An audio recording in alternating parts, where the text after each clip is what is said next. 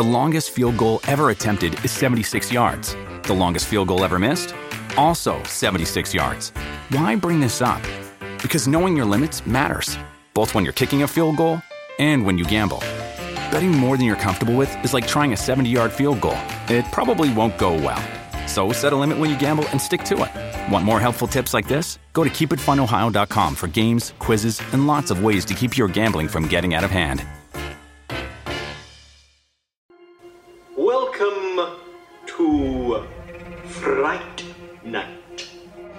Goes a little mad sometimes. Wolfman's got nards. They're coming to get you, Barbara. Whatever you do, don't fall asleep. We have such sights to show you. They're all gonna laugh at You're listening to the Jersey Ghouls. Hey, everybody, What's up? and welcome back to another episode with the Jersey Ghouls. That's right. And tonight we are here with a very special guest. Yeah, um, if you are a part of our Facebook group, you will see, uh, or you're very familiar with the name Adam Casey. He posts there often. He's a very old friend of mine, um, and we are so excited to have him on the show. So, uh, welcome. Uh, thanks for joining us tonight, Adam. Hey, hey, thanks, thanks for having me. Uh, so we figured that if we're going to have you on, we need to kind of get into your wheelhouse. So tonight we're going to be discussing horror comics that have been turned into movies. We're going to be talking about 30 Days of Night, and we're going to be talking about The Crow. Yeah. And we're going to start off with, um, to be the lesser of the two. uh, we're going to start out with 30 Days of Night, which was a 2007 entry from a one David Slade. So, yeah. So, well, first of all, I, I kind of am excited to hear your thoughts on all of this because I know you're coming at it as an artist, as someone who does drawing. Um, I don't know much about the cartoon, so do you want to kind of drop some knowledge on us about Um, that? well, yeah, you know, um, Thirty Days of Night. Um, I, I guess that you could. It's sort of like the little engine that could, in some ways. Um, it was the first comic book published by this company called IDW, which stands for Idea Design Works. Um, that started out as people that used to work at Image Comics, which does Spawn and Walking Dead. Um, and so they started up in 1999, and then um, they did like an art book, um, and they really focus on like production quality of of their not only of the works that they publish, but also just like the final product. Like it's always like a really nice, you know, cover, nice paper stock. It just it's just well packaged. Um, and uh, this first issue of, of 30 Days Night came out in June 2002, um, and it's written by a guy named Steve Niles. And um, he started out doing comic adaptations, um, like I Am Legend, and he did some like Clive Barker stuff.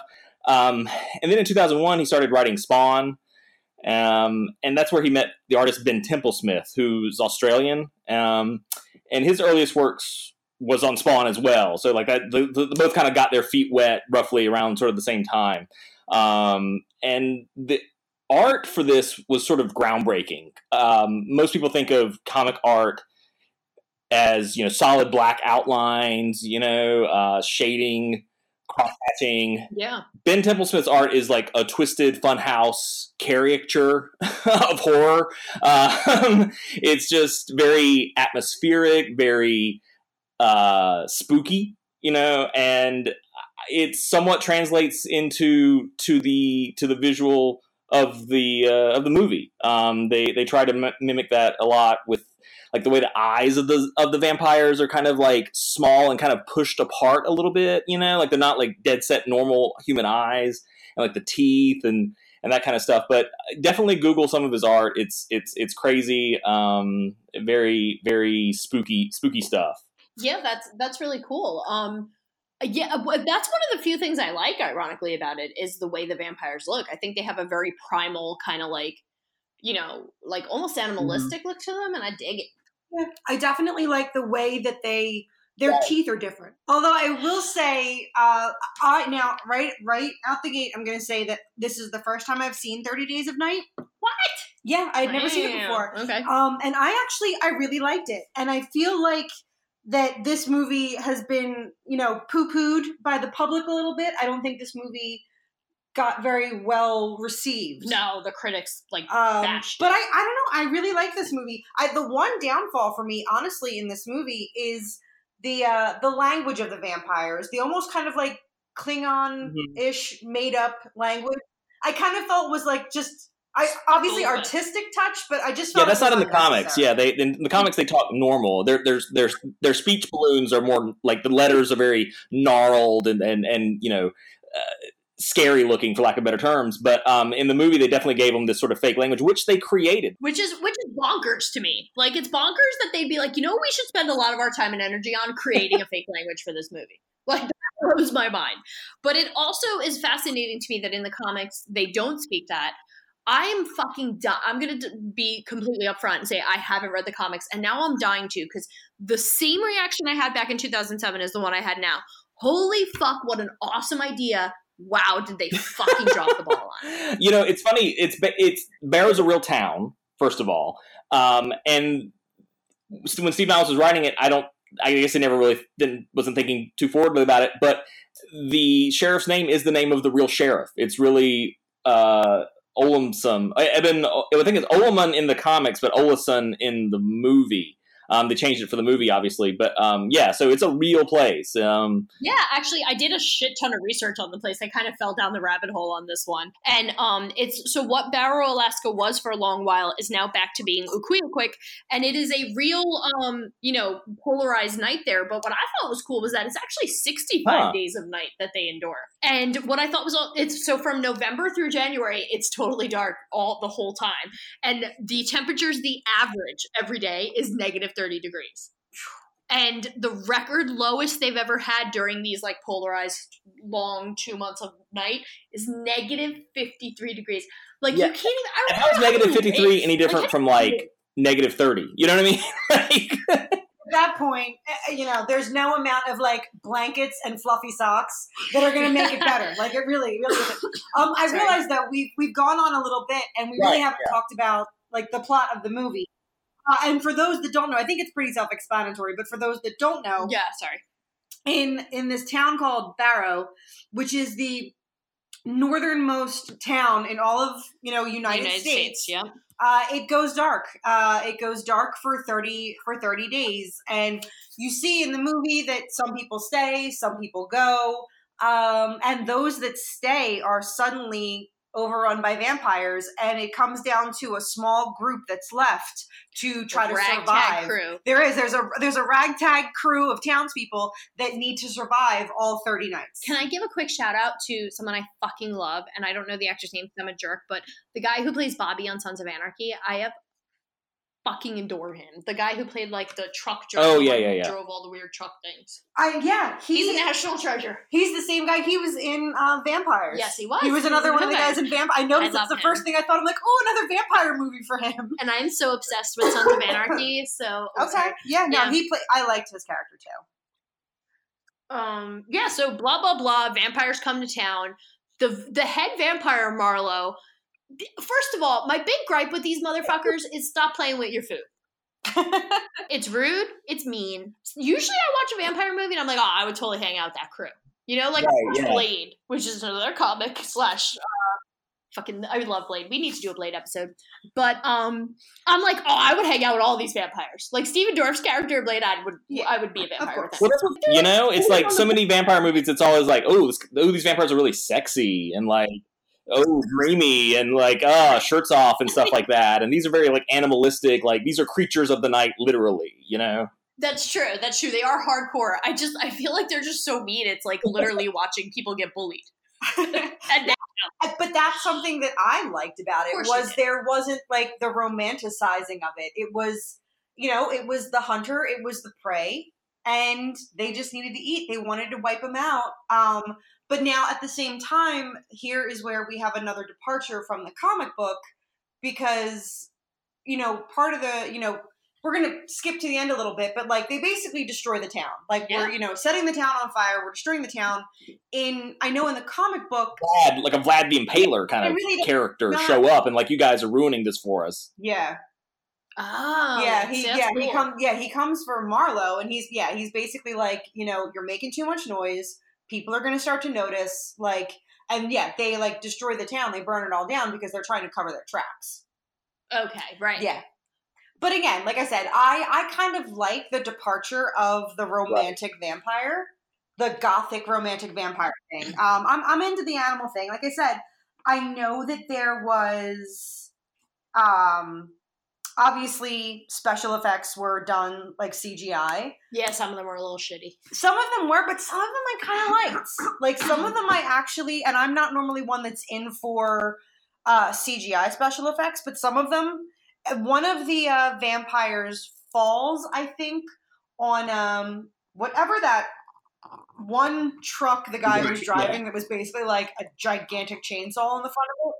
One of the vampires kind of like falls into it and splits in half, and I was so in for that. Dude, I glaze over though when there's like construction vehicles that are modified with like chainsaws and everything. I'm like, what the hell is going on right now? Like, what is this? Is this a real? And I'm sure it's real. I'm sure I'm just way too girly to know any better. But like, I'm in awe of of how they just have giant fucking you know backhoes with fucking chainsaws on them. One one of the things that I really liked the most about the aesthetic of the movie was just the color palette that they use, which I know mm-hmm. is very similar to the color palette in the comic book, like the blues and the. I love that contrast of the super Yeah. dark red blood against the pure white snow. Like I, was in for that a hundred percent. Like every time blood was spilled, and it was spilled massively because another thing about these vampires, they don't just bite the neck of their victim; they motorboat their victims, and they make as much like the whole entire time I was watching this. I just wanted to hand it, like hand It's like each a vampire a wet nap, like, "Oh, honey, you got some on your face." So, Adam, your overall uh, like opinion on this movie? Because from knowing you based on our our site, and I'm so incredibly thankful for your presence there because it's just nice to have other people to interact with. Um, uh, you you have good taste in movies, so hit Well, I mean, me I straight think, um, what's, you know- what's the deal? How do you land on this one? I guess it depends on like what you like, and and, and it's one of the things. I'm one of those people that like not all movies are for everybody, and I think if you like gross, bloody horror, it delivers. I think there's lots of like gruesome stuff. There's lots of what? There's that little girl that gets like you know is like bait, you know, for for the vampires and stuff. So I think I think it appeals for that. I think um I think it it it is a pretty close adaptation of the comic. I mean, they changed some things, obviously, um, um, but that I don't really judge movies based off that. You know how, how faithful it is because it's every every work's its own its own thing. You know, so um, I mean, I think it's a perfectly fine movie. I think you know it's maybe a it's a, a seven, maybe six point five. I don't know. You know, depending on on the day. Um, you know, it's it's it's perfectly serviceable. It's it's a nice movie. If nothing else is on and it's on TV, hey, great. You know. So I'm I'm gonna go a little lower, only because I, I my two major gripes with this movie: the complete and utter lack of character development. Which, to me, one of the things I love most about comic adaptations is that like I get so when I read comics, I feel like I know the characters so intimately. So like going into this having not read the comics, I was like, well, shit. I you won't get much of that in wanna the comics. people. to be honest with you, the comics was only it was only three issues. Um, it, it is very much a, a sort of um, you know plot driven comic and a plot driven movie. I think too. I mean, especially when you have that sort of narrative buffer of like, okay, it's thirty days a night. All you got to do is survive. There's not. I feel like. I feel like character kind of goes out the window with those kind of movies. Um, like uh, what's the the one with Colin uh Farrell in the phone phone booth or whatever. Um, th- those kind of things where like people are trapped in like one location. It tends to not be very character driven. I feel, um, and it's more and this and I feel like with horror a lot of the times it is just about the gross out. And I feel like it delivers in that in that respect. It's like you don't you're not here for a big character arc and people learning something about themselves. You're here for what? Oh, that's so gross. No, yeah, you make a good point. It's like my point is though, then just butt the ball. Like, don't swing for the fence. Get on first base. So my argument here is you're right, but my well, they're not separated in the comics. That's was that was an tell me that interesting. I, when I first when I watched the movie, like, oh, that's not there, and I thought that's immediate um, emotional baggage and imme- immediate like, oh, here's something to care about. Oh, the, these people are at odds. You know, they were married or or now are divorced or estranged or whatever. Um, that wasn't in that was not in the comics. It was something added. As well as his asthma, his asthma was added too. There's all those kind of those sort of con- you know plot uh, Like, constrictions there too. It's like, oh, he's a character's got asthma. They they need to have, or some sort of you know something that requires a medicate, like Panic Room, with the girl. Oh, she needs her insulin. You know, so you have that sort of extra extra concern. Yeah, yeah, no, you're right. And that aggravated me too. So I'm glad to hear it's not the comic. And then my other big gripe is when he fucking injects himself and makes himself a vampire, and then he fucking goes to ashes in her arms, I'm like, I can't. I like that's when they lost me. I was like, why am I sitting here? Like Josh Hartnett, you were easy on my eyes, but you are not getting an Oscar anytime, sir. Um, like I don't, I just didn't care enough. And then all of a sudden, he turns himself into a half vampire and just can do like ninja, pull the guy's head off from within, and like, and I was just like, oh, that's how that's gonna end, huh? Well, yeah, Like, that, that's in the comic too, and I think that was a nice. I don't think we've really seen anything like that in any, to my knowledge. I, you know, any sort of like vampire or any sort of like, I guess maybe zombie, something like that, where you could turn into something. Somebody willfully uh, doing that uh, in such a scientific manner. You know what I mean? Like of like, oh, I'm going to inject your blood into me. Um, I feel like we've never really seen that in a movie before. Maybe you guys can think of something that like that that has happened. No, I, I had the same thought. I was like, have I seen this before? And I was like, huh, guess I haven't. Um, which I thought was interesting. But again, I guess he had to die once he did that, Yeah. right? I mean, I don't know. I I liked it. I like the fact that he, you know, he said like when you get bit, there is a period like the grace period where the bite, I guess, has to go through your system and the whole nine, and then you turn. But yeah, he's like when you take that blood and inject it directly into your blood, you get like the almost instant effect, which is why he can go out there and fucking Keanu Reeves on the guy and kick his ass and suddenly has super strength. I one, you know, I am one that enjoys the gore. So when he punched him through the mouth and then through the back of his head, I was like happily cheering and clapping. And Chad, I think, just had like one of those what the fuck look on his face because he was just like, I don't, I can't. And I'm like, I'm over here like giddy as a schoolgirl that like somebody put his fist through the head.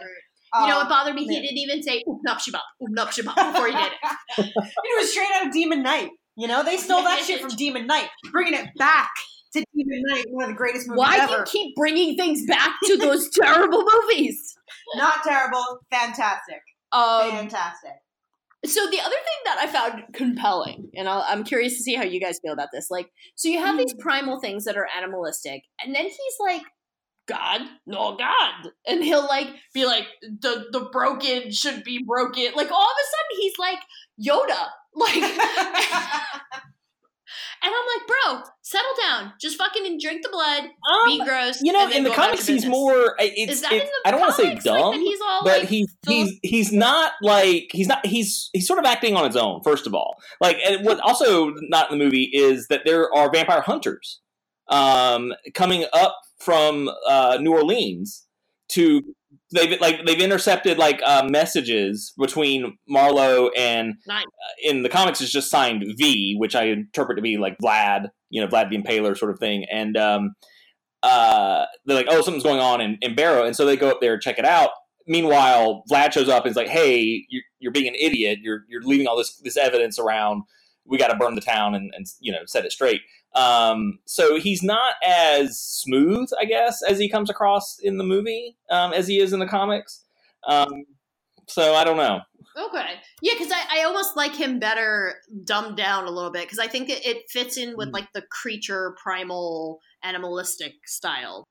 But fun fact, fun fact, David Slade, the director of Third Days Night, goes on to direct Twilight Eclipse. So this is sort of the last sort of hurrah of sort of gross vampires before, you know, sexy vampires come back into into fashion with that like with like that that sexy drip, like when they when they like they bite the neck and there's like just a little slight pulsing of blood that trails out like maybe like a centimeter. Hmm. And then why did they all just leave? Uh, it, how it's gonna have a sequel? Yeah, like when he when they when he like put his hand through his head.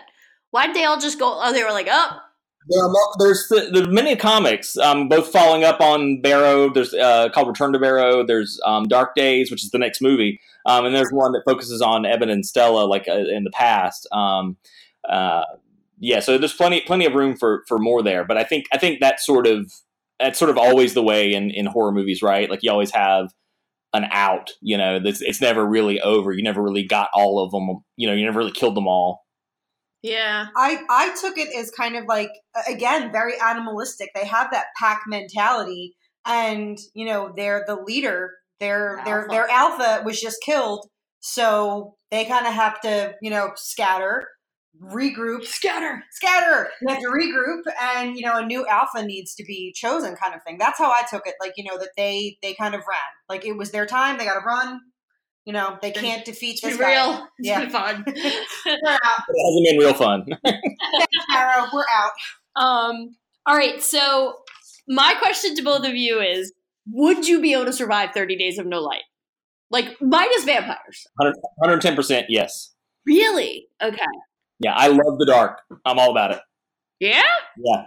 How about the cold? Could you rock that too? Um, yeah, um, yeah, you know, um, yeah, I, I kind of, I, I tend to run hot, so I guess it doesn't. I don't really mind. I, I mean, negative fifty three, that might be a problem, but we've got like, uh, we got almost a foot of foot of snow here just uh, this past week, and I'm all about it. So yeah, I, I, I could do it. What about you, Jacki? No, I I definitely could do it. Like I I am I'm that that means naps all the time without, you know, having to roll over and like, you know when you take a nap and then you kind of roll over and the window's open and you just get hit with that bastard sunlight, like I'm all for it. I think I could survive. I also am like I love the cold. I prefer winter and fall over summer and spring. So I'm in for the cold. That's there's a lot of snowmen that I could make out in Barrow um you know just even if like the power goes out just like i've got all those books give me a candle you know i got my books. I'm good. I'm good for it. I i definitely would be interested in 30 days a night.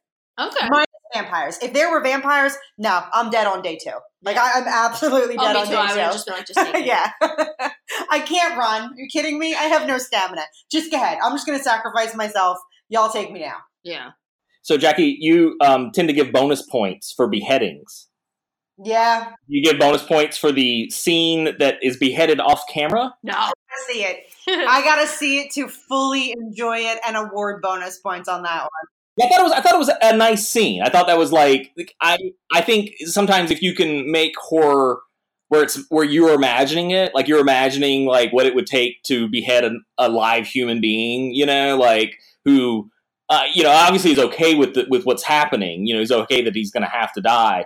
Um, uh, that sort of, and it's just that one shot. There's no cuts. It's just outside the door with uh, Stella just kind of, you know, slunk onto the ground or whatever onto the floor. Um, I thought that was a nice. I thought that was a nice choice there to have, like, from an artistic sort of standpoint. I agree. No, I do because especially because there is so much blood and Yeah, you know a a lot of it was it was a style choice and I think it was a good because you really don't have to see everything all the time. Like it's okay to leave certain things to the imagination. So yeah, I was okay that we didn't see that. hmm I was so busy being annoyed by the fact that they tried to give this guy a fucking quick backstory like I was supposed to give a shit. Oh right, yeah, yeah. Like he might as well have been like, and I never learned to read. Now chop off my head. Like, you know, and I, I just felt like so much was contrived and so much was just thrown at the fucking wall so that like it made it hard to overlook that stuff to appreciate. Like, because it is, it's a good romp. Like, I agree. If it's on TV, I'll probably watch it. You know, I've seen it a bunch of times. It's, but like, I just, I hate that there's such a cool concept and they couldn't, like, I almost wish it was like Salem's Lot eh, in Alaska. Like, you know what I mean? Because like Salem's Lot is to the book. I mean, I'm not even gonna try to say I don't love the movie too, but like I almost just wish they were able to give me characters that I loved and was gonna root for. Like spend a little more time with them before the sun goes down, and I think I would have been in all the way. I don't know, Yeah. like like the guy that got his ch- head chopped off. I was like, mm-hmm. really? Oh, now you have a drunk driver killed your kids? Okay, like Yeah, no, Really? I, I'll agree with that. Yeah, I think. I mean, there's always some sort of cheap manipulation to to you know a movie. You know, especially like something that's only what's like an hour and forty minutes. I think this movie is. Um, you know, so you you do have these sort of. I like the idea that characters exist beyond the movie. You know, like they obviously have a backstory. It's just a very this guy obviously isn't the lead, so it's not something where you could have like him wistfully looking at a picture and you know these those kind of like traditional sort of ways of telling you or showing you that that, that this character has you know these, these sort of demons. Um, But but on the topic of beheadings, there's the other beheading of uh, Billy, I believe the character is. Um, what about the, the obviously bonus points for that one, right? that was a quality beheading. Yeah. Yeah, yeah. Now, fun fact: the MPAA made them add vampiric screams to show he was a monster. Oh, that's funny. Yeah, it, to show that it wasn't a human being beheaded, but a monster. I don't know. I guess if it was, Uh, I don't know what would happen with its with its grade if it if it, it had been a, a no no screams, but the screams made the difference. So All that reminds me of is how much I loathe the MPAA and how stupid me too. those darn dweebs who sit around being like, you know, it'll be okay if you just put in a little a little vampire scream. Like Yeah. really? Oh, okay. Thanks, MPA. Yeah. Thanks for another one. Thanks for saving me from the word cunt once again. um, I like. I feel like I'm the bitter one. Adam, you're so nice. I don't know how I feel about this. I don't know how about how I feel about being the cranky, salty one. Yeah, no. I mean, it, if we we can, if we were to talk about, there's certain movies that I would just, yeah, I could be, I could be really sour about. I'm gonna make you do that. Purposefully pick a movie you hate. We'll see. Because you're just so nice. Like you're you're just finding such like nice things to say about this movie, and I find it very endearing. I, you know, I, I want to be. I mean, it's, I, it's one. You know, it's very easy to, to hate on something. You know, and not, to, not, you know, if you don't like it, you don't like it. That's fine. I think that there's usually always something good you can pull out of something. You know what I mean? So even though like the worst movie, there's like that's a really clever shot or that's a really clever special effect. Um, No, it's good. It's nice. It's like having another person like Jack. I try to make the best. Yeah. Not me. I sit around curmudgeonly, like cursing off the movie under my breath every almost nine out of ten movies we watch. I find, yeah. Um, so it's kind of nice. I like that. Um, you have that. Any other thoughts or ideas or things we want to share about um, Thirty Days of Night? Um, my one thing is that it's this. It, it kind of came full circle in that this was a, um, uh, to be blunt, a failed movie pitch for the longest time. Um, uh, Steve Niles had spent a couple years in the late '90s uh, trying to get it pitched as a movie, and um, turned down all over the place, including uh, uh, he, by his own words, uh, one of the producers of the actual movie, it, who ended up producing it. Um, and so for the longest time, he tried to do it, and then when um, the IDW, the company that, that published it, was starting up, uh, he was like, "I've got this script. What if we turn it into a comic?" And and that's how it kind of came to be. And that sort of um, kind of started a, a sort of trend a little bit in comics of like, "Hey, we want to make this into a movie, so let's just make it into a comic," which doesn't always translate. Um, Mark Millar, who did like Kick Ass and Wanted, when he did the Wanted comics, like the main character looked like Eminem, the Angelina Jolie character looked like Halle Berry, somebody looked like uh, Willem Dafoe. Uh, it was very obvious. He was like, "I'm trying to get this into a movie," you know. Um, and so, in some ways, Thirty Days a Night kind of started that, um, but not so cravenly as so many other other people have done since. Yeah, that's that's super interesting. You're right because like when I think about movies that I like, even like Kick Ass is such a good example. Like you know that that just was begging for a movie, and same thing with even like The Walking Dead and stuff like that. Like I feel like it was only inevitable and only a matter of time. Like certain comics, I'm like, oh, like Locke and Key is one that jumps out to me. Oh, I can't. I I'm, I You know. cannot wait. Have you seen the pilot that was floating around from a couple years ago? Yeah, you can poke around. You can find it on you know Vimeo or Dailymotion or one of those you know sites. Um, but yeah, it was the pilot that they tried.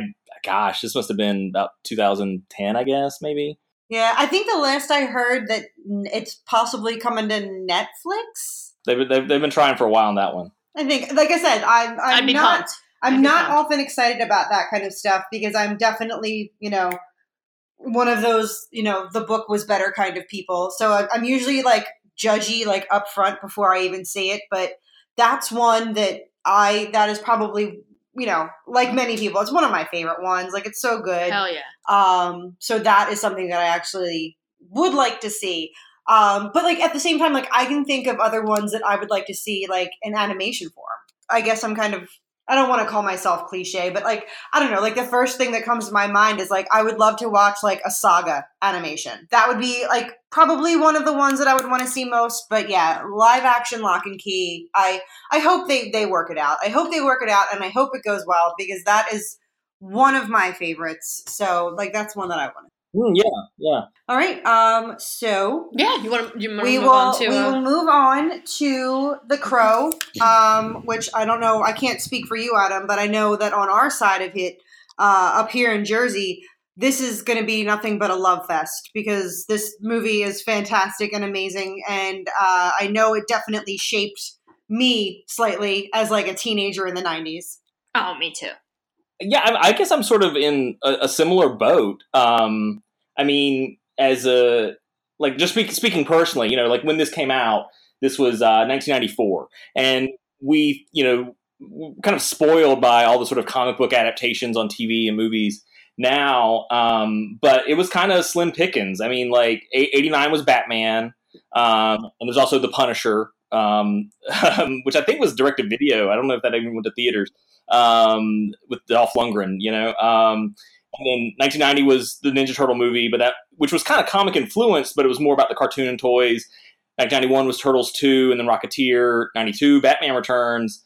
93, Turtles 3, and then we got The Crow and The Mask actually in 1994. And this was kind of big because, like, yeah, superhero movies had been ad- adapted. There had been Superman, there had been, you know, Batman, um, various Marvel stuff was in the works. X Men was getting going. Um, they were trying, you know, Spider Man, that stuff like that. But this was kind of big.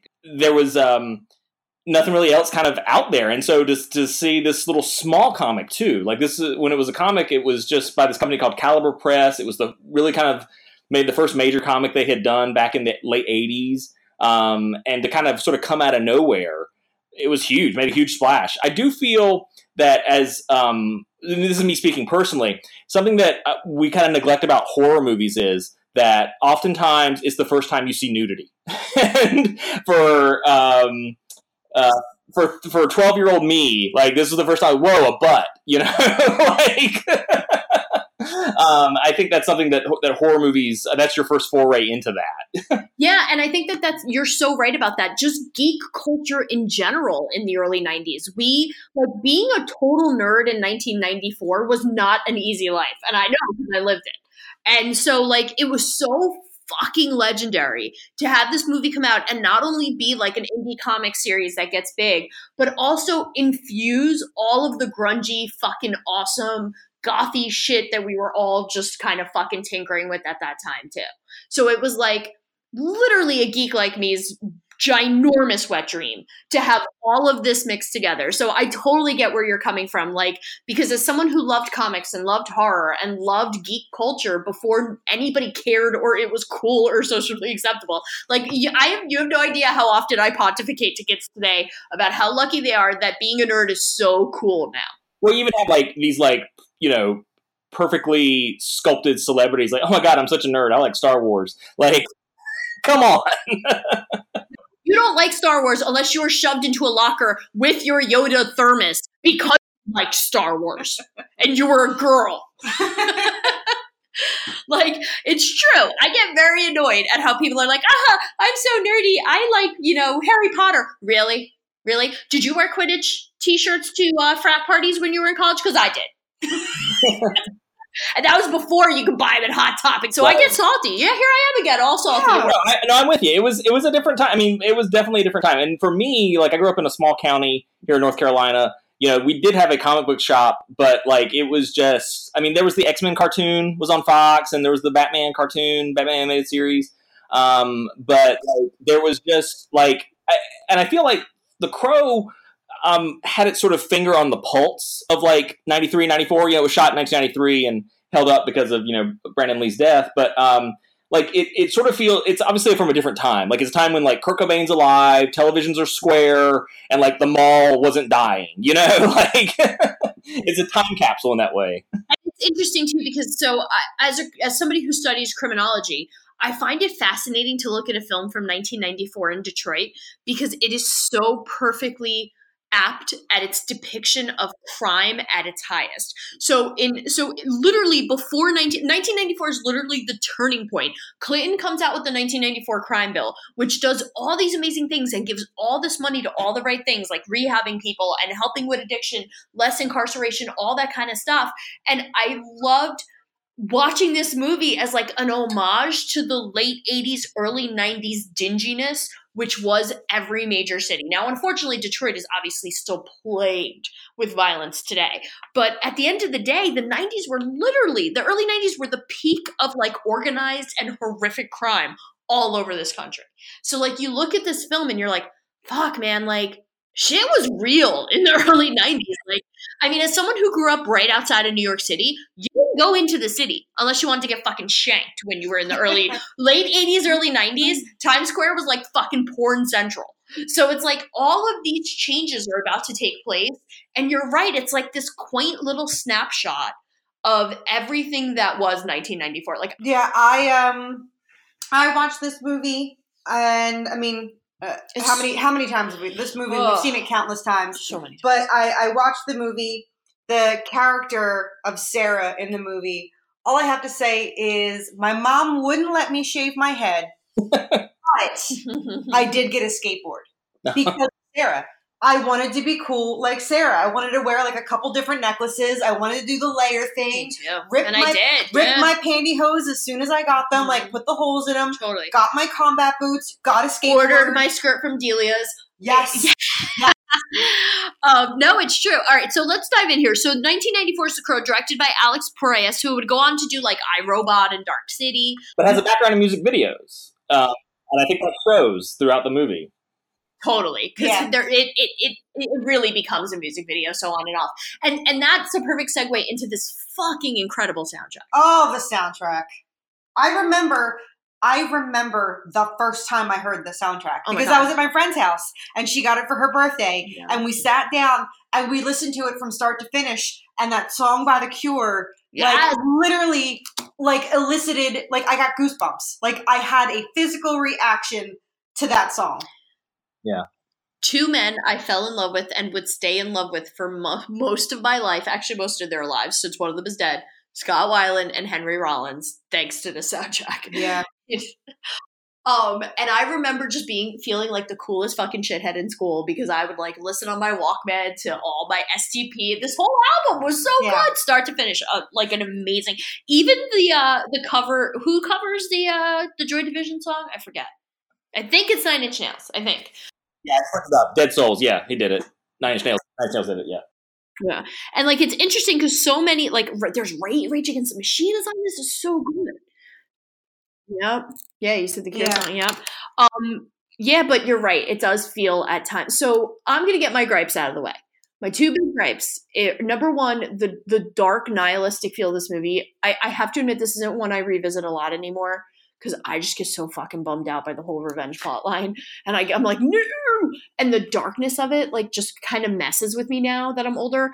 And also, full disclosure, I do think some of some of the dialogue and just some of the overall directorial choices are a little heavily put on. That's it though. I love this movie. Other than that, I concur. Uh, I think I think that the I think yeah I'm with you on, on the the dialogue and a lot of that is comes from the comic and I feel that um, let me just get in a little bit of the comic real quick. Just um, it was uh, published in 1989 um, and it was James O'Barr who's the writer and artist. It was his first work and um, it's based off his inspiration is his life in that he was going to go pick up his girlfriend and she was killed by a drunk driver. Um, and this was in like the late 70s, and he had been starting this comic in like 1981 or so to, to work through the grief. And you kind of see that kind of come across. Um, but I do feel that it just, a lot of the dialogue in the comic and that that is then used in the movie is that sort of like something that a you know early 20 year old would think is is important or or or witty or pithy or um, those those kind of things and and I don't know if that holds up you're right Oh, see now I I don't mind the dialogue, and I actually still will quote this movie and think that I'm cool because I quote a movie Oh, from are. 1994. Yeah. I don't know. No, I you know what? I don't I don't mind the dialogue one bit in this movie. Like to me, like it just all is one complete package.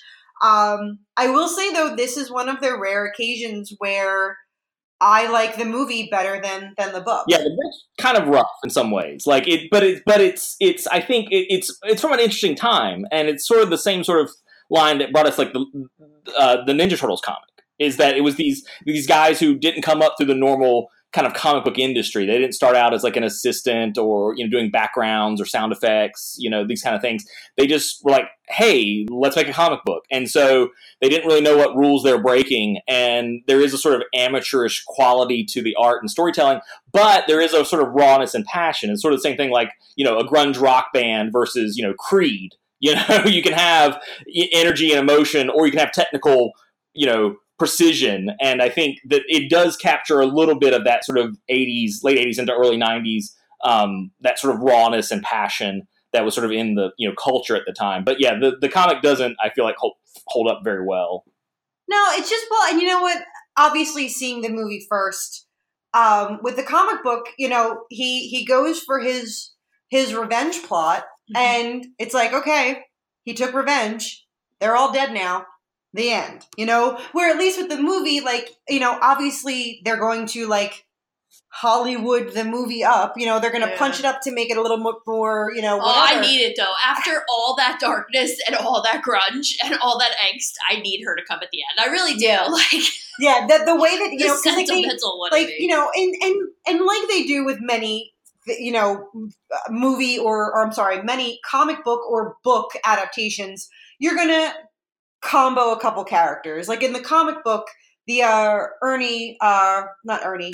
Or, yeah, Ernie Hudson played uh, Albrecht was the character's name. Albrecht, yeah. yeah like they comboed two characters from the comic book to make his character.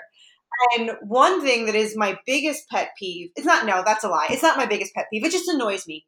They changed the name um, sarah in the comic book.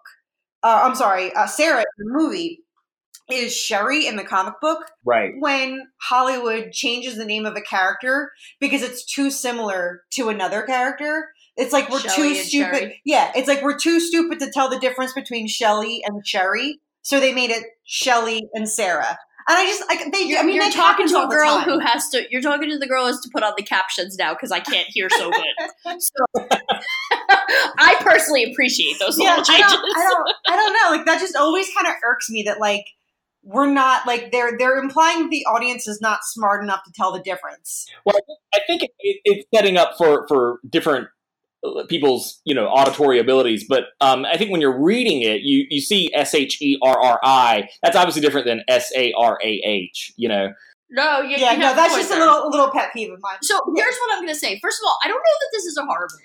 I think it's supernatural horror in that you know it's like kind of like a ghost coming back or, or spirit coming back to.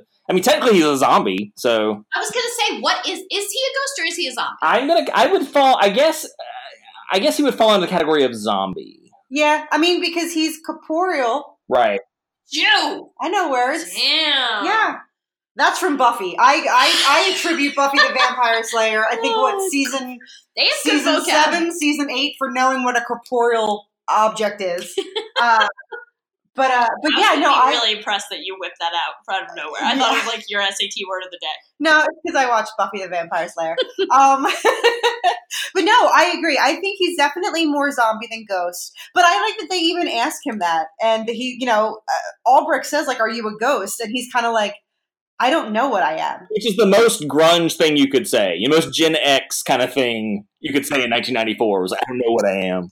I also think it's horror in, in and for me, what always sort of counts as horror, um, and I, I come to horror by way of like Twilight Zone and not so much slasher stuff. And it's it's the horror that we do to each other, and it's the horror that that you can't stop. And and so for him to like walk into his house and see Shelley being assaulted by the, these this gang, and like, that that's to me that that is horror, you know. Yeah, no, you make a really good point. And like thinking of like the history of like revenge horror flicks, I kind of like that it's like a little bit of a, a twist on it in that it's the guy getting revenge for what happened to them. Like I find it fascinating. Like I almost categorize this with like Last House on the Left and I Spit on Your Grave and like and like it's brutal. Like I love at the end when he puts his hand on him. He's like, "I give you the pain now." Oh, God, uh, yeah. fucking Like, every time. Yeah, because like the watching those scenes and like I remember being probably too young to watch this and being having so many like just horrible feelings about what they endured and especially what Shelley endured and it's it's crazy and like the innocence of the kid who's involved and the mother like there's so much good Oh, pathos in this Darla. fucking, Fucking Darla Darla. um, there's so they uh, for all of its like video 90s aesthetic it does a great job of creating really good pathos like it works every time for me I think so. Also, obviously, this is Brandon Lee's final movie. We Yeah. all know, He like, died died for in- this you movie. know, in in the making. This movie hadn't been finished. it was a, a, a gun that was supposed to be a stun bullet and wasn't right It was it was a it was it was a revolver that had guns uh, bullets in the chamber, so it would look right on, on film. And they didn't know that one had moved into. Uh, the uh, it was a six shooter, so you could see the bullets on the edge, you know. And they didn't know one had moved in, and so they had a blasting cap for the the the muzzle flash, you know, and it shot the dummy bullet out. That's that's how it happened. And the dummy bullet killed him. Yes. It was uh, Yeah. they had three days left to shoot. It was the scene when he comes home, um, and he's and they're and they're they're attacking uh, Shelley. It was that that scene, um, and so they had pretty much finished up every everything with the movie. But um, that was a big story here because this was shot in Wilmington, um, and uh, my aunt lived there at the time, and so it was it was a big like kind of local local story here when that happened.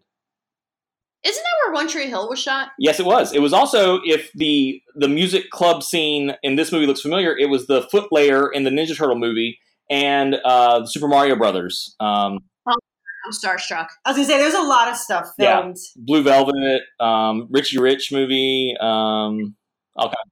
Isn't that where Dawson's Creek was filmed too? Dawson's Creek, yeah, yeah. I am almost embarrassed to admit that just One Tree Hill and Dawson's Creek is enough for me to get giddy and like high school and be like, I'm gonna go there. Giant mural of Dawson's Creek at this um, uh, this movie studio, uh, or I think it's a post production facility in Wilmington. The huge mural on the side of the building of Dawson's Creek. So Wow, that a Dawson's Creek mural to this day? yeah, yeah. Well, as of like, gosh, six years ago, maybe five years ago, yeah. Never goes out of style. No. Um, so I don't know if you did this, Adam, but um, my brother, I could say, was the crow at least three or four Halloweens in a row. Well, I have glasses, and as a kid, it was always hard doing Halloween with glasses. So, um, you know, you don't want to be awkward, like, "Hey, I'm the crow, but I got glasses." Um, it doesn't really pull off, you know. Like, Yeah, Brian. Brian had long dark hair and a leather a leather jacket, a long like leather duster, and yeah, he was definitely the crow. A couple of Halloweens. I'm pretty sure I did the crow in like for pastels in art class, though. I'm pretty sure I did that. Yeah. Oh my god, yeah, I had crow stuff. I was so in love with Brandon Lee too. It wasn't even funny. And I also like feel like the whole grungy let like my grunge look was directly impacted by this film. Like like you were Yeah. saying, like because I took the very jeans and flannel Seattle look infused in this dark leathery look and I was like, look how cool I am. Yeah. yeah. Um, and eyeliner for days too. um, but yeah, I mean, at the end of the day, okay. Other than Ernie Hudson wearing his hat, his police hat with his underoos, which I'm so glad that he's like, "Why the fuck are you wearing your hat?" Because I had the same thought. um, other than that, I, I I just absolutely adore this movie. he was wearing his hat because he's just so consumed with this case that That he he's just not even thinking. You know, sure he'll take his pants off, but you know he's still in the case inside his head, and he didn't think to take that shirt off or that that hat off. You know, I will defend you, Ernie Hudson, to my death. I will defend you. having worn those hats, having worn the uniform, I can categorically say the first thing that came off of my body every time was the doofy hat I had to wear to be a police officer. um, but yeah, nevertheless, I love Ernie Hudson. He is a national treasure. I, do- I know he really is. It makes me so mad that he kind of gets like shunted out of like a lot of Ghostbusters stuff. Like I have a Ghostbusters T-shirt, and he's not on it. It's just fucking racist. I know that's what I'm saying. Did he not sign off on the rights or something? I don't know, but like I have like somebody like like people will like send me something or like I'll see like a poster and it's always Bill Murray, Dan Aykroyd, and Harold Ramis. Okay, but to be fair, he was the add-on one. But he's in the second one, so yeah, he's part of the team. You know, he helped defeat. I'm just saying, uh, but no, uh, yes, Ernie Hudson is a national treasure, and I actually saw him at a convention once. I didn't go to his panel, but I peeked through the door and I saw him and I waved. Oh, so I love when you I'm say friends Saul. with Ernie. I'm friends with Ernie Hudson. That means That's yeah, what you guys are means. best friends. I'm totally friends. Um. I will always love him in Congo. Bad gorilla, always. I stand by my I love of love Congo. Congo. Can we watch that We're tonight? gonna, watch, we're gonna watch Congo tonight. Done. Done. Now we know what we're watching too. Perfect. Bad gorilla. Who needs the good Michael Crichton when you've got Congo? Oh. um. So obviously, I think I started saying this before. With Brandon Lee's death, they did have to do some computer, uh, some special effects, the computer effects, not special effects. They had to do some some work to complete the movie. And I know, like one of the scenes is when he first comes back from the dead and he's walking to his old apartment, there are scenes when he's like walking through a door. He like opens the door to the apartment and he's walking through.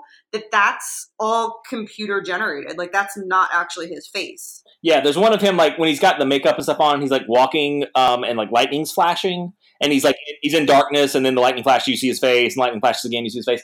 That's another scene, um, and I think it was most of it. All the replacement stuff was like his stunt double or his stand-in, Yeah. and then they um, and I think I, oh the makeup, him putting on the makeup, that was his his uh, stunt double or stand-in doing that because you don't his hands are always moving around his face. You don't you know you don't have to see the Yeah, they they did a lot of stuff with that. Like there's a scene where he's like like that that whole entire like montage of him going back to the apartment. There's the scene where it's just your the camera is his point of view pulling down the police tape to walk into the building. Like they had to make some choices. And they did. Some- I think they did a good job I with did, it. Yeah, yeah. Like I said, some I feel like you can tell. Like I Mhm. feel like you can tell some more than others. Like when he's walking into the door, The- I don't think body, I don't think yeah. it's as noticeable as the scene when he's putting on the makeup and he punches the mirror. Mhm. I think is a more noticeable scene. But I think you know what, honestly, for you know what they had to work with And the in, fact that it was in 1994, 1994, yeah. 93, 94, like I think it was done well. and you know it changed the narration. The narration being uh, uh, Sarah's narration. Oh, I didn't know that. It was supposed to be his. It was supposed to be Brandon Lee's narration, um, and also sort of changed the um, uh, the crow, the, the actual crow. Like the crow kind of um, gives us a little bit of information that otherwise we wouldn't have, have gotten. You know, um, and and that sort of changed part of it too with with his with his his uh, his his death. Hmm.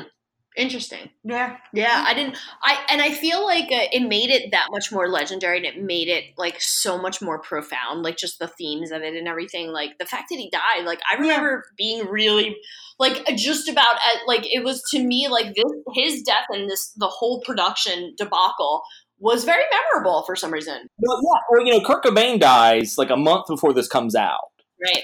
And I, in in some ways, I think his obviously Kurt Cobain's death sort of closes the door. I think on a lot of grunge and a lot of its its place in in you know um, pop culture. You know the you know the, next couple years, it's kind of kind of shrugs along. And so this, I feel, was it was supposed you know shot in 1993. I don't know when it, they anticipated it being out, but I think you know this also serves as sort of a bookend in a lot of ways of, of that you know 92 to 94 kind of grunge alternative you know At first, I was like, "What?" But no, you're right. You're right. There's. I definitely think '94 is when it's. We're definitely seeing the decline of that movement. or, or becoming more commercialized and you have you know lots of alternative bands being signed and you know you know top 10 radio play and that kind of stuff Yeah, I agree. I agree. I think the the this is the turning point where it becomes very mainstream and it becomes the thing it hated.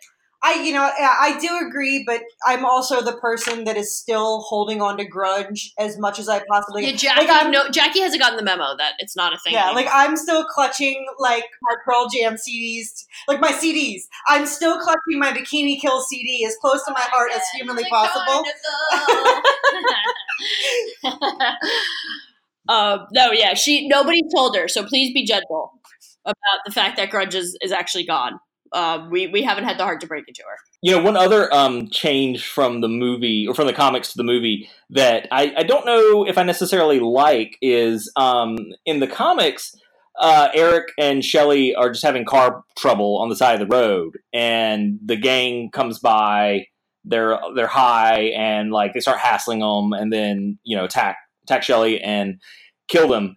Um, and so I sort of appreciate, especially from you know James O'Barr's perspective of you know drunk driver killing his girlfriend. I, I, that that sort of it's not the bullet with your name on it you have to worry about. It's the one marked to whom it may concern. You know, like these people just had a car trouble and then their you know their lives are ended. You know, Whereas in the movie, like it's a condemned building that Shelley's trying to save, and then Top Dollar sends in the gang to kind of rough her up and change her mind and stuff. Which I don't like. I don't understand real estate deals being a like motivation, which was a big thing like in eighties and nineties movies, like Ernest Goes to Camp, the Brady Bunch movie, Flintstones live action movie. It's like it's all about like you know real estate deals. Um, so I did not like that part. Oh, I kind of dug the like that as a motivator because I also feel like given the like crime boss feel that the early 90s had. I, I kind of I bought it. Like I like it. Yeah. I also like that your examples were Ernest and uh, the Brady Bunch movie. In the Flintstones live action movie. Well, one of the Superman movies, right? Two or, or the first one? I can't remember. One of them was about Lex Luthor trying to get land. I can't remember. And maybe Superman Returns as well. I don't. I don't remember. I don't remember. it seems like it's a common thing for Lex Luthor. Um, Okay, here's a question, and I don't know if this is like something like if this is rude or not. You know, would would this movie be the the I guess I don't even want to call it a cult classic because I don't think it's a cult classic. I think it's just like an outright classic. No, But would it's a it- cold class. Would it would this movie be what it is if Brandon Lee had survived? Yes. You think so? I mean, I'm not saying that it, it would or wouldn't. I'm just curious that like would it have this the gravitas that it has? Dude, you're so classy tonight. It's like I'm almost aroused. Nice. That's the plan. That's the plan. And then we're gonna watch Congo and I'm gonna Congo you. snuggle together. Um, but no, like, would it? Like, do you think that it would have? Like, would it have the same impact if if he hadn't died? I think it's the same way as Heath Ledger dying um, before Dark Knight came out. Um, I think so many. I mean, Dark Knight's a perfectly good movie. Don't get me wrong; it's a perf- perfectly good movie. I feel like it's ascribed a lot more importance than it than it warrants because it is Heath Ledger's final performance. I think. I think. Um, you know, the behind the scenes stuff with Bruce Lee dying means it lost its distributor for a little while um, and didn't know if it was going to come out. Thought it might be direct to video. Um, so it had a shaky start to begin with. You know, it was I think originally planned to be direct to video, which I think would have maybe been better for it. I feel like that was an instant like ticket to cult classic if something was direct to video in the like the early '90s. But um, yeah, I don't know if I, I feel like if he had lived, I think there would have been one of those things where if he would have gone on to do other things, it would have been this kind of like, hey, remember, but you were in the Crow, you know, like how people like to, you know, dump on actors who who did stuff that doesn't hold up as well. But I, obviously, you think the Crow holds up well. Um, uh, You not? That's cu- I'm interested. No, I think I, I, I do think it's an artifact. I think it's it's definitely one of those things like you, it it screams early '90s. I don't know, like if you were if a a a twenty year old person today watching it for the first time, I don't know if they would it would mean as much to them. No. you know, which is fine. Um, but it's just one of those things that it's definitely of its time, and I think I think if you can come at it with the right goggles and stuff like that, yes, there is it, it, there's a lot to appreciate about it, um, a lot to like about it, um, and a lot to to um, you know to to respect about it, and for what for the ground for the groundbreaking moves it did make. Because I think it did. Like we talked earlier about like the sort of you know grunge culture and you know the visuals, uh, music video um, influenced movies. There was I can't really think of anything prior to this that a major motion picture that had that sort of music video influence um, to to this degree. Um, yeah, and plus, I mean, you know, the director would go on to do Dark City, you know, so which I think is, I, that's that's a that's a cult classic, definitely. So Sure, yeah, and very aesthetically similar, if you ask me. Yeah. Um, no, I don't disagree, and I also think you're right. I think looking at it with a modern lens, it really doesn't hold up, and I think we just love it nostalgically too much to admit that. well, E- ET doesn't hold up. You know, I don't think I'm, I'm maybe in the minority here, but I don't think ET holds up. I think ET is a product of being young and in the '80s. You know. No, it doesn't, especially because literally when you watch it with your children, like I do, you then sit there and cringe at all of the cringy 80s things that we all just thought were fine. What's wrong? I don't know. What's I- wrong with the both of you? what, you guys are killing me. I'm This you, holds up. Goonies doesn't hold up, ET doesn't hold up, this doesn't hold up. I'm gonna keep it real. I am not snuggling with you tonight. Ah, I am this is coming from the my girl wearing a thermal like it's 1994. She's got a t-shirt with a long sleeve white thermal under it. Yeah, Is she her thumb coming through the sleeve? Yeah. All she needs is to tuck a hole into it so that she can put her thumb through it. Because Jacki has never left 1994, and that's why she's gonna be livid with us for having these conversations. And I love her for it. I love everything about her style because Jacki's. I love her like like a sister, but she's like it's 19. She's got her green chucks, her green t-shirt, and her fucking white thermal. But it's like a hardcore thermal. Like it's definitely like a Hanes, you know, because she wouldn't wear like an old navy version of a thermal. wearing a fucking thermal. Like my grandpa would wear to work in 1978. Deny it. Go ahead, she's dancing. She's dancing around for me right now. Whether and and also I hate to say it, but like I hate to throw the kids card out there, but like I watched Goonies with my daughters, and in the first five minutes, there's a high speed chase with gunshots and a fucking dead body, and then there's like. My one daughter was like, "Why are they so mean to the guy who's special needs?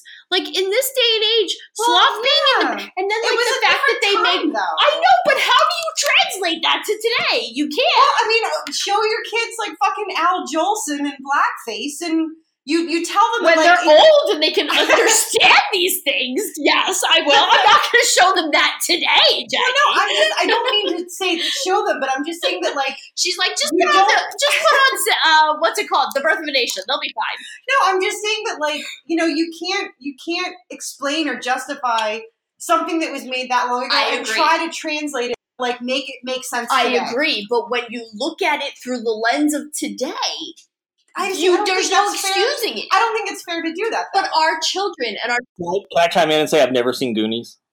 nah, Yes. I've never never seen Goonies. I've seen I've seen the episode of the Goldbergs that parodies the Goonies. I've seen enough uh, to know like get the references. Like I Boff Love Chunk, yeah, I get it. Truffle Shuffle, haha, yeah. Um, the guy holding up data or whatever. You are my greatest invention, yeah, I get it. Um, but I've never never seen it.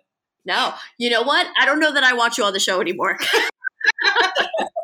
you are obviously no friend to the Jersey Ghouls if you have never endured Goonies.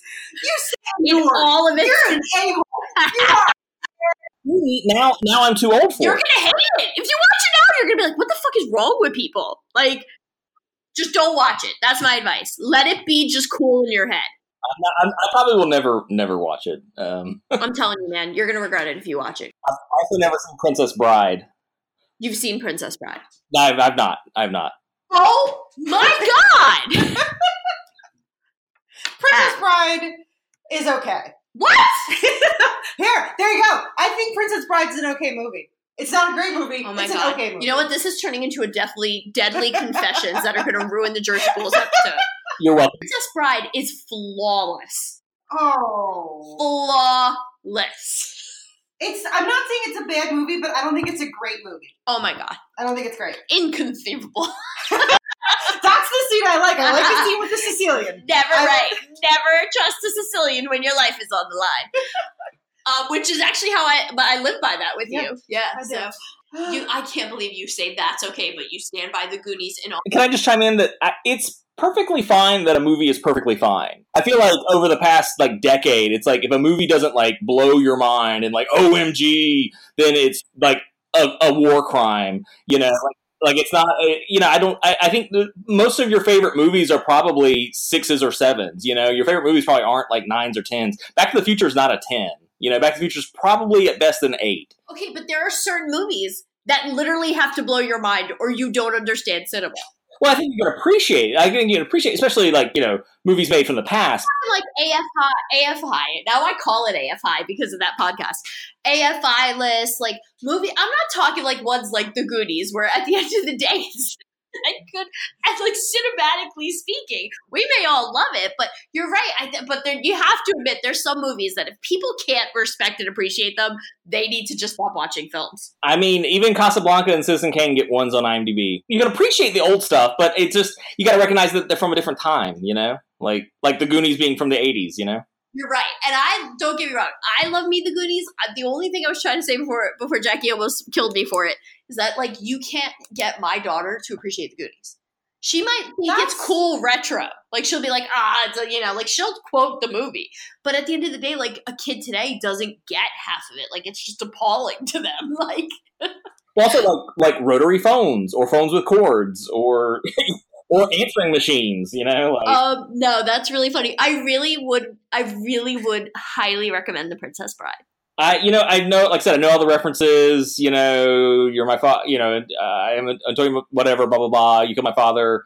Um, have fun storming the castle, all that kind of stuff. Like, I mean, I know enough so that it, like it's kind of I think would be ruined for me if I tried to watch it.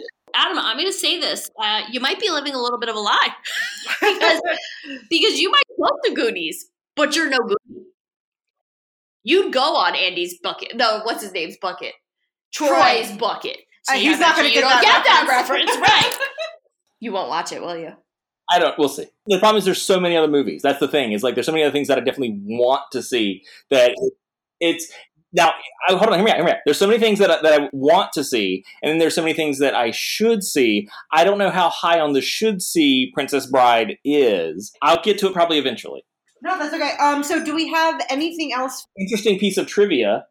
Director of photography Dariusz Wolski would go on to shoot. First of all, m- one of my most favorite movies ever, and I think the most beautiful movies ever, Prometheus. But he would shoot the Pirates of the Caribbean movies, which were written by Thirty Days of Night writer Scott Beattie. Time is a flat circle. Yeah, and there it is. Yeah, we can Okay. wrap up. Okay. So uh, we hope you guys have enjoyed our comic to film episode uh, with our friend Adam, who, you know, we're going to thank Adam for joining us. But I also personally want to thank Adam because I think it was probably at this point, maybe seven or eight years ago, we were having a conversation about comic books. And I was telling him that, like, I'm not really into the whole, like, superhero thing, but, like, I don't know, throw me some recommendations. And I got a super sweet care package in the mail and he started me on my horror comic uh, adventures. He sent me some like Eeries and I think like one of the Tales from the Vault. And from there, I mean, I have amassed a pretty solid collection. Um, fell madly in love with Alan Moore work and stuff like that. Like I do have some superhero stuff. Uh, it's actually more like DC than Marvel, but um, pretty much my my personal favorite publisher is IDW. Like everything they put out, I love. I have so much IDW stuff. Um, but yeah, so I want to thank him for that, and uh, again, thank you, Adam, for joining us. Thanks for having me, and you're completely welcome. I'm glad I could corrupt you into comics. Yeah, I, you can find me at adamcasey.com to find my art and stuff like that, um, or Instagram, Adam C. Casey. Uh, there. So yeah, thanks, thanks, thanks, y'all. Yeah, it's been really awesome having you on. We really appreciate it. We'd love to have you on again soon. Thank you, Adam, for joining us. And don't forget to check us out on social media. Just search Jersey Ghouls and you're going to find us on Instagram and Facebook. Please join our Facebook group because you can talk to Adam, who is very active on our Facebook group. Come and join the conversation. You can also find us on Twitter and Instagram. And the YouTube. We make it the video with the YouTube.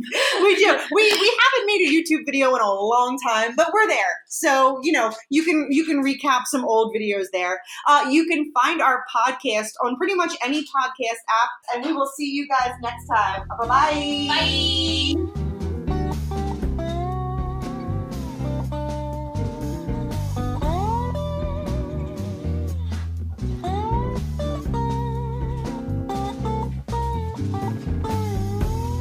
Driving faster in my